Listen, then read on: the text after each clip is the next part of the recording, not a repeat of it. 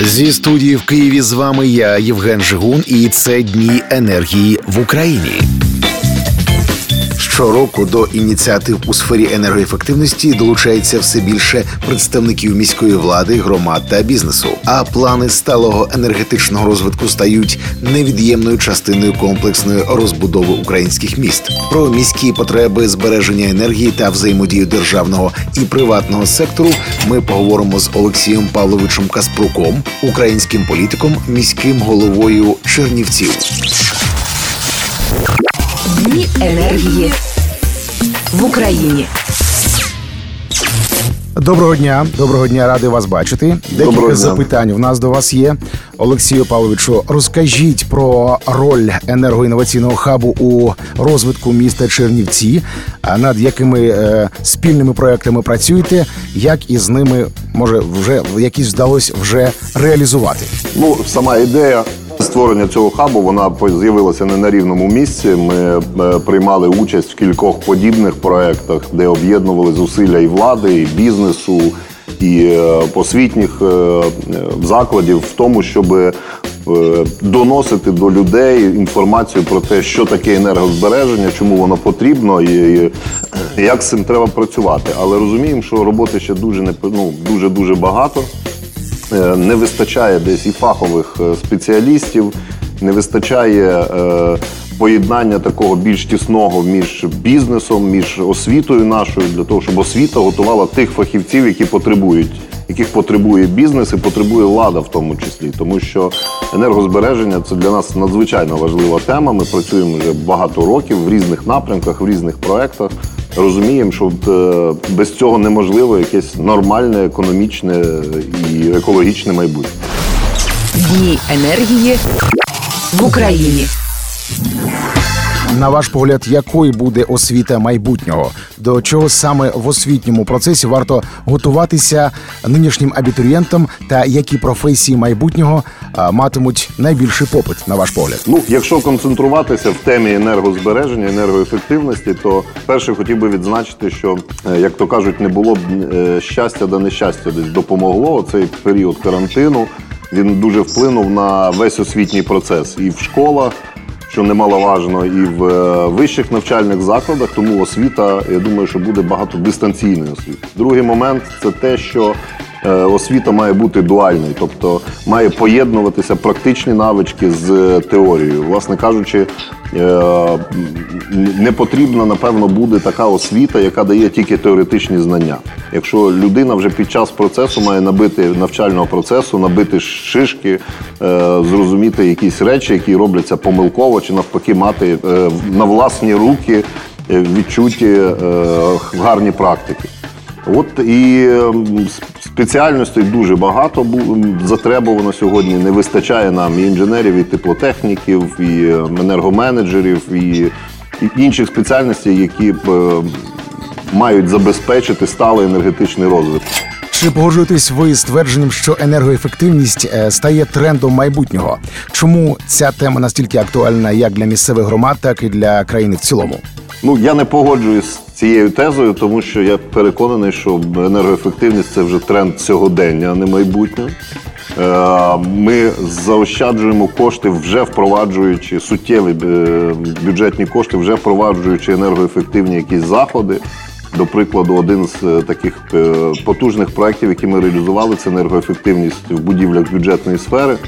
Ми термомодернізували більше десяти, сьогодні там кілька десятків маємо термомодернізувати. Зараз ця робота продовжується з садочків, шкіл, медичних закладів. Ми бачимо реальну картину, ми бачимо реальну е- економію. І це стосується не тільки, скажімо так, утеплення, да? Це стосується енергомодернізації наших основних підприємств, таких як Чернівці Водоканал, Чернівці Теплокомуненерго, які були побудовані в ті часи, коли там особливо ніхто не дивився про за вартістю і споживанням електроенергії, газу тощо. Тому ці всі речі, вони, по-перше, дають гарний економічний ефект, по-друге, вони дають гарний екологічний ефект. І вони неможливі, їх реалізація, без тісної взаємодії з суспільством. Так само, ну, кожен українець, як з дитинства, як кажуть, є німецьке прислів'я таке, якщо малого Ганса не навчиш, то старший Ганс не зробить. Тобто з дитинства діти мають привчатися до цих речей, розуміти, що треба економити воду, економити електроенергію, економити газ. При цьому не має бути, скажімо так, погіршення рівня комфортності, да, проживання. І ці речі і збережуть і планету, і збережуть довкілля, і збережуть наші гроші, які ми можемо використати на якісь інші позитивні речі. Так, саме так, згоден з вами повністю. Дні енергії в Україні. Щодо хабу, які зміни ви особисто можете відзначити після початку роботи хабу? Яким чином проект «Енергоінноваційний хаб» вплинув на співпрацю державних органів, освітніх закладів та бізнесу? Ну, він дійсно об'єднав, тому що до цього були контакти, була комунікація, але вона була, ну, скажімо так, не, не того рівня системності, який би хотілося. Сьогодні всі розуміють, що є одна спільна справа, яку треба робити. Іде постійна комунікація, іде постійне спілкування, і це дуже пришвидшило наш рух вперед, спільний рух. Зрозуміло, зрозуміло. Дбайливе використання енергії стає хорошою звичкою для кожного, хто піклується про збереження, принаймні особистого бюджету, про який ви вже казали, звісно ж. А як особисто ви підтримуєте впровадження інновацій у сфері енергозабезпечення? Ви вже казали про водоканал, а можливо ще щось? Ми сьогодні працюємо так само над, будемо реалізовувати проект по угоді мерів, який нам фінансує більшою частиною Європейський Союз. Це заміна вуличного освітлення, модернізація вуличного освітлення, модернізація електротранспорту. Тобто фактично в кожній сфері життя міста є багато викликів і багато завдань, що стосується енергоефективності.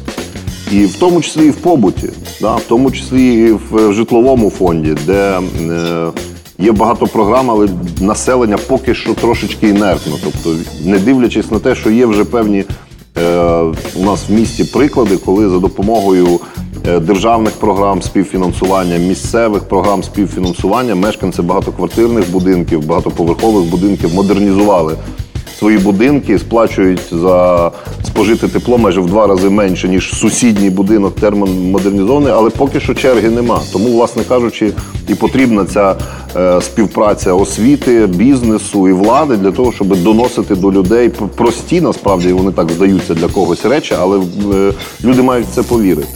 А ось з цього приводу ще питання таке. Все більше міст та громад якраз долучаються до розробки і реалізації планів сталого енергетичного розвитку. Чи є такий план у вашому місті? Ну, звісно ж є, я так розумію. І як, на вашу думку, енергоінноваційний хаб може допомогти в його впровадженні? У нас одних з перших в Україні був такий план. Це дозволило нам прийняти участь в багатьох проєктах спільних з європейськими партнерами, отримати фінансування на енергомодернізацію. Ми його дотримуємося, і тепер, коли більше учасників, більше зацікавлених осіб, більше стейкхолдерів того, що е, цього процесу енергоефективності, я думаю, що це піде тільки на користь місту і всім учасникам. А є проєкти, якими ви по-справжньому пишаєтеся? Енергоінноваційні, енергоефективні? Е, безперечно, це, ну, про, я вже говорив про термомодернізацію, на підвищення енергоефективності в, в бюджетній сфері. Проєкт вуличного освітлення, тому що це він, він став можливим, власне кажучи, модернізації вуличного освітлення, він став можливим завдяки моїй участі в, в заходах, які проводили під егідою угоди мерів. Е, бо ці речі, да, вони реалізуються, частина вже зреалізована, люди бачать наочно. Ми відчули зміну комфортності в навчальних закладах, ми відчули економію, ми відчули Покращення, покращення, скажімо так, умов перебування дітей в школах. Дні енергії в Україні. Є всі підстави вважати, що співпраця між громадами, освітніми закладами та проєктом «Енергоінноваційний хаб» успішно впроваджується. А яким, ви вважаєте, буде цей хаб, скажімо, за п'ять років? Успішним і ефективним. У мене сьогодні була чергова зустріч в нашому національному університеті. У нас створена, у нас не було такої потужної школи архітекторів, проєктантів, будівельників. У нас створений відповідний факультет архітектури і будівництва. Я бачу, на спостерігаю з кожним роком, як вони розвиваються. Ми вже маємо свої кадри, які отримують ну, гарний європейський досвід, світовий досвід і впроваджують його в Україні. Тому я думаю, що все вийде і все буде добре. Щодо світового досвіду, наскільки активно Чернівці співпрацюють у сфері енергоефективності з містами Європи? Чи дійсно, на вашу думку, така співпраця дозволяє пришвидшити впровадження енергоінноваційних хабів, технологій завдяки накопиченню досвіду європейського досвіду, досвіду партнерів? Звісно, це, це пришвидшує, це є можливість. Ми дуже часто спілкуємося, у нас були і проекти спільні з європейськими партнерами, нашими містами-побратимами. Це і додаткове джерело фінансування, додаткове джерело знань. Дуже важливо це те, що ми під час спілкування по нашим таким ключовим проектам, як водопостачання, теплопостачання, ми можемо спертися на їхній досвід, в тому числі досвід їхніх їх помилок і е, якихось там не, не, не дуже вдалих речей, і не допускати їх. Тому це дуже важливо, ми постійно в контакті з нашими партнерами із Німеччини, із Румунії, із інших країн працюємо. А які міста побратими, до речі, у Чернівців? Ой, у нас багато. Міст партнерів і побратимів, у нас кілька румунських міст, е, великих, і німецькі міста. Ми сьогодні співпрацюємо з містом Мангаєм, з містом Юссельдорф, австрійський Клагенфурт. Тобто, ну, географія дуже широка. Ми дуже дружелюбні. Енергоінноваційним чернівцям бути. Бути. Дуже дякую, дуже було приємно поспілкуватися. Дуже цікава інформація. Сподіваюся, все в нас з вами вийде. Дякую вам. Дні енергії в Україні. Програма створена за підтримки німецького товариства міжнародного співробітництва джі ай зет та громадської організації «Школа енергоефективності». Дні енергії в Україні.